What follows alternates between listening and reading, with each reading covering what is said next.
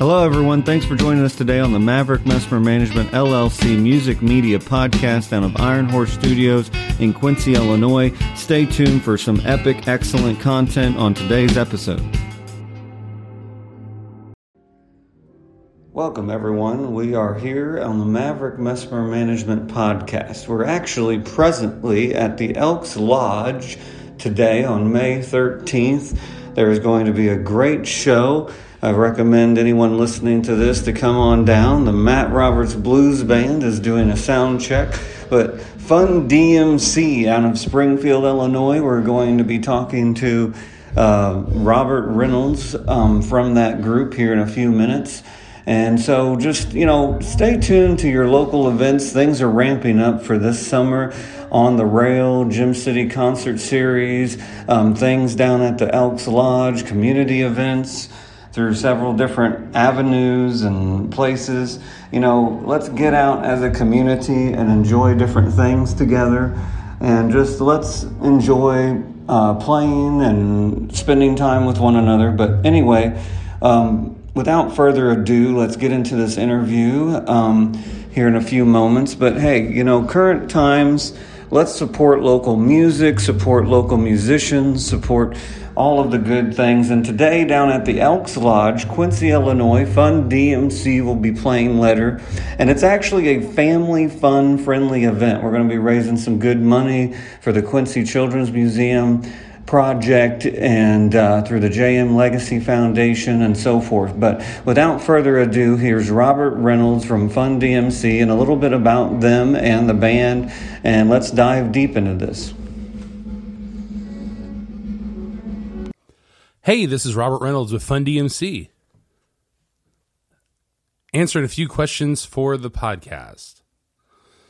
Uh, first question Tell me a little bit about yourself, your background, and how that has led you into Fun DMC. Uh, so, I am uh, I'm a musician from Central Illinois, uh, father, a husband.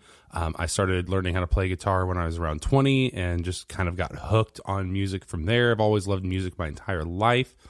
Um, when Fun DMC kind of started, I had only been in really one other band at that point, and the opportunity came around to be in another band. And uh, this one just was really interesting because it had such a different approach um, to everything that was kind of like the normal band model, uh, taking songs and doing uh, mashups with them, doing these long extended melodies. I'm sorry, medleys. Um, it's very uh, theatrical. Um, it's a very much like about like the production. Um, it's very much just about having fun on stage and hopefully passing that on to your crowd.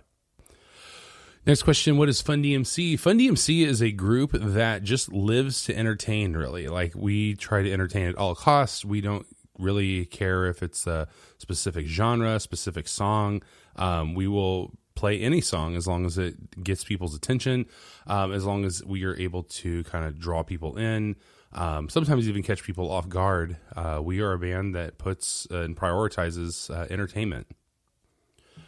Next question about the Fun DMC experience. Um, I think the Fun DMC experience is kind of like this all encompassing, uh, you know, show. Really, it's all about the show. It's all about um, you know the the lights, the sound, uh, how we um, you know move around on stage move around off stage, interact with people um, just the way that we you know kind of carry ourselves, the way that we uh, are not content to let people just kind of sit on the sidelines. Uh, I believe is kind of what makes up a Fun DMC show. Next question is asking about uh, playing small towns versus bigger shows or both. Um, I mean, obviously they're they are different in their own way. Um, there's something, and I've played multiple times at both venues. Um, uh, of course, just living in Central Illinois, you kind of travel from small town to small town. And it's amazing to always uh, get to meet new people. There's something just kind of intimate about that. Being in a smaller venue, being in a smaller town, uh, people are generally very welcoming of you. It's uh, usually like this big community event that happens. Um, playing in the larger venues, we've definitely done that. There is also something just really incredible about looking out on a sea of people and not being able to see the end of the crowd. It's uh, it's an incredible experience. Next question is asking about younger fans. Um, we do have a lot of younger fans. Um, I think a lot of that is just because a lot of us started this when we were a bit younger than a lot of uh, the musicians who were our contemporaries of the time. So uh, I think we've tried to kind of reach that demographic, uh, that reach those people who are in their, I would say, like you know, twenties and thirties. Um, live music has really changed and shifted over the years. Uh, of course, there's a lot of great classic rock bands out there, a lot of great country bands out there, and we were just trying to kind of fill that gap for people who grew up in the '90s and listened to a lot of music from the '90s. Um, that you'll you'll see that that is starting to kind of become a trend now. That a lot of classic rock and '80s bands are being replaced by '90s bands. I grew up in the '90s, love the '90s, love that type of music, and so I I think that that's why you start to kind of see um, our fan base anyway uh, kind of leans into a particular age. Next question is about stage prep. Um, there's tons that go into it. Uh, it just kind of depends on the show and the venue. I mean, we are capable of putting up a full lighting truss uh, system. Um, sound, of course, is a is a huge part of it. Um, so much goes into just preparing the show, uh, choreographing dances, choreographing movements, um, even like meticulously putting the set list together. I go over that with kind of like a very uh, fine tooth view. Uh, or lens of it, uh, trying to anticipate, you know, what is the best order of these songs to try to grab people as quickly as possible and um, get their attention, get them out on the dance floor. Obviously, is what we want to do. Next question is about Quincy. And of course, we are so excited to come to Quincy because it's one of our favorite uh, home away from home uh, locations. And so we have really felt over the last couple years just such a welcome from that community, uh, from all the people there. We've made uh, an incredible amount of friends in the Quincy area. Um, just uh, one of our favorite places to play. And uh, every time we come there, we uh, see familiar faces, people who will drive from the surrounding area to come and see us. Some of our favorite uh, crowds and shows that we've ever had uh, have come from Quincy. And so we're really excited to be there. It's just become like such a regular rotation thing for us. And uh, we can't wait to be there this weekend. Next question is about some of my musical influences and who are my favorites. Um, I mean, I grew up listening to like you know kind of all kinds of music. Um, I grew up uh, listening to a lot of Christian rock. Uh, DC Talk was one of my favorites. Petra was one of my favorites. Those are my early listening uh, guys. And then as I started to learn to play guitar, uh, kind of in my early twenties, I started really looking and investigating like who were those voices. So you know, like Eric Clapton and Jimmy Page and Jimi Hendrix, of course, um, and just kind of uh, exploring that. Uh, even though it was not quite my generation's music, uh, music that was very important. Uh, to guitar players for years. Um, and then uh, I would say my, my favorite guitar player is U2's The Edge. U2 is one of my favorite bands. Um, just uh, just incredible uh, career that has spanned, you know, for the last almost 40 years, I guess. Um, I would say they are probably one of my favorites. I like a lot of British rock, uh, Coldplay, um, Oasis, Green Day. That sound uh, just really does something for me. Uh, there's something very special about it. Uh, I like a lot of 90s music, uh, that 90s kind of like acoustic or jangly guitar led rock, Hootie and the Blowfish, Gin Blossoms, stuff like that. Um, there's really not much I won't listen to. There's not much I don't like. I see value in all kinds of music and styles and genres. And um, I think that kind of really leads into Fun DMC in a way because we, uh, we do the same.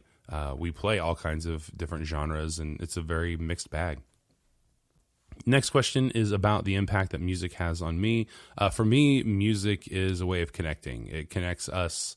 Um, if you're playing music in church, or if you're playing music uh, at a concert, if you're playing music at a wedding, or even a funeral, uh, music has a way of connecting us, of taking. Um, music has a way of crossing boundary lines and really uniting people. Uh, there's just something really special about being at a concert.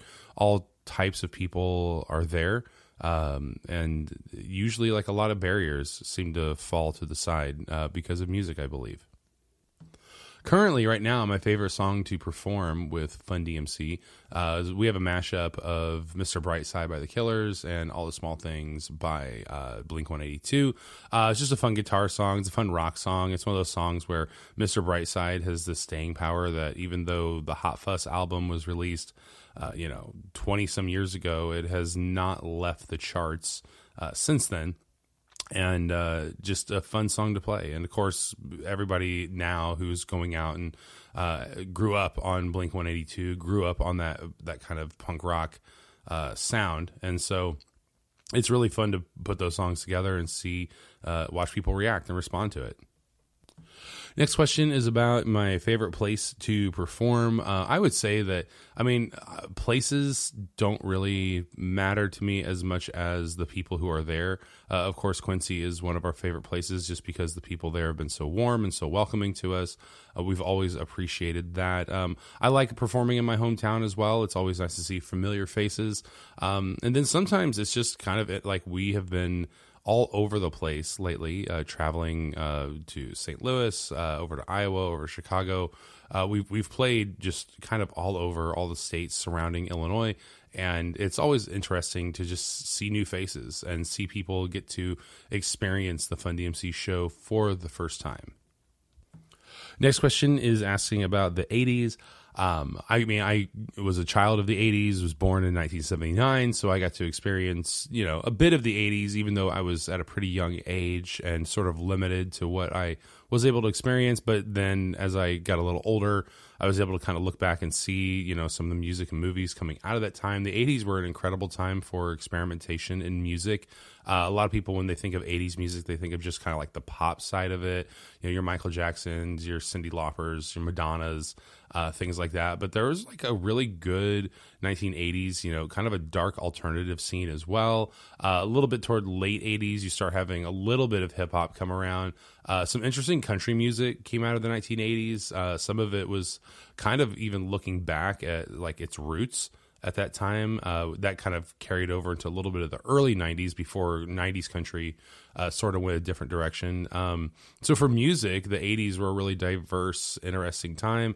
Um, for the uh, as far as you know, like a lot of other cultural things that had happened. Um, I mean, I don't know that there is a more 80s movie uh, ironically, than Back to the Future, even though the majority of the film takes place in the 1950s. Um, but when I think of like movies that kind of define the 1980s, Back to the Future is definitely there. Of course, anybody who is uh, a child of that generation knows that you know Steven Spielberg and George Lucas movies, um, anything you know relating to Star Wars or Indiana Jones or just you know adventure movies were done in a really big way uh, during the 80s. It's uh, it was a phenomenal decade, a very interesting decade, and a decade that I think when people say 80s, there's like a little bit of joy infused in uh, how when they think of that and in those memories. I think for a lot of people, the 80s uh, can uh, represent uh, just a time of joy in their lives. So, just to close out, we are super excited uh, to be in Quincy. We are going to be there at the Elks Club uh, on Saturday, May 13th, and uh, we look forward to seeing everyone there uh, in Quincy, Illinois.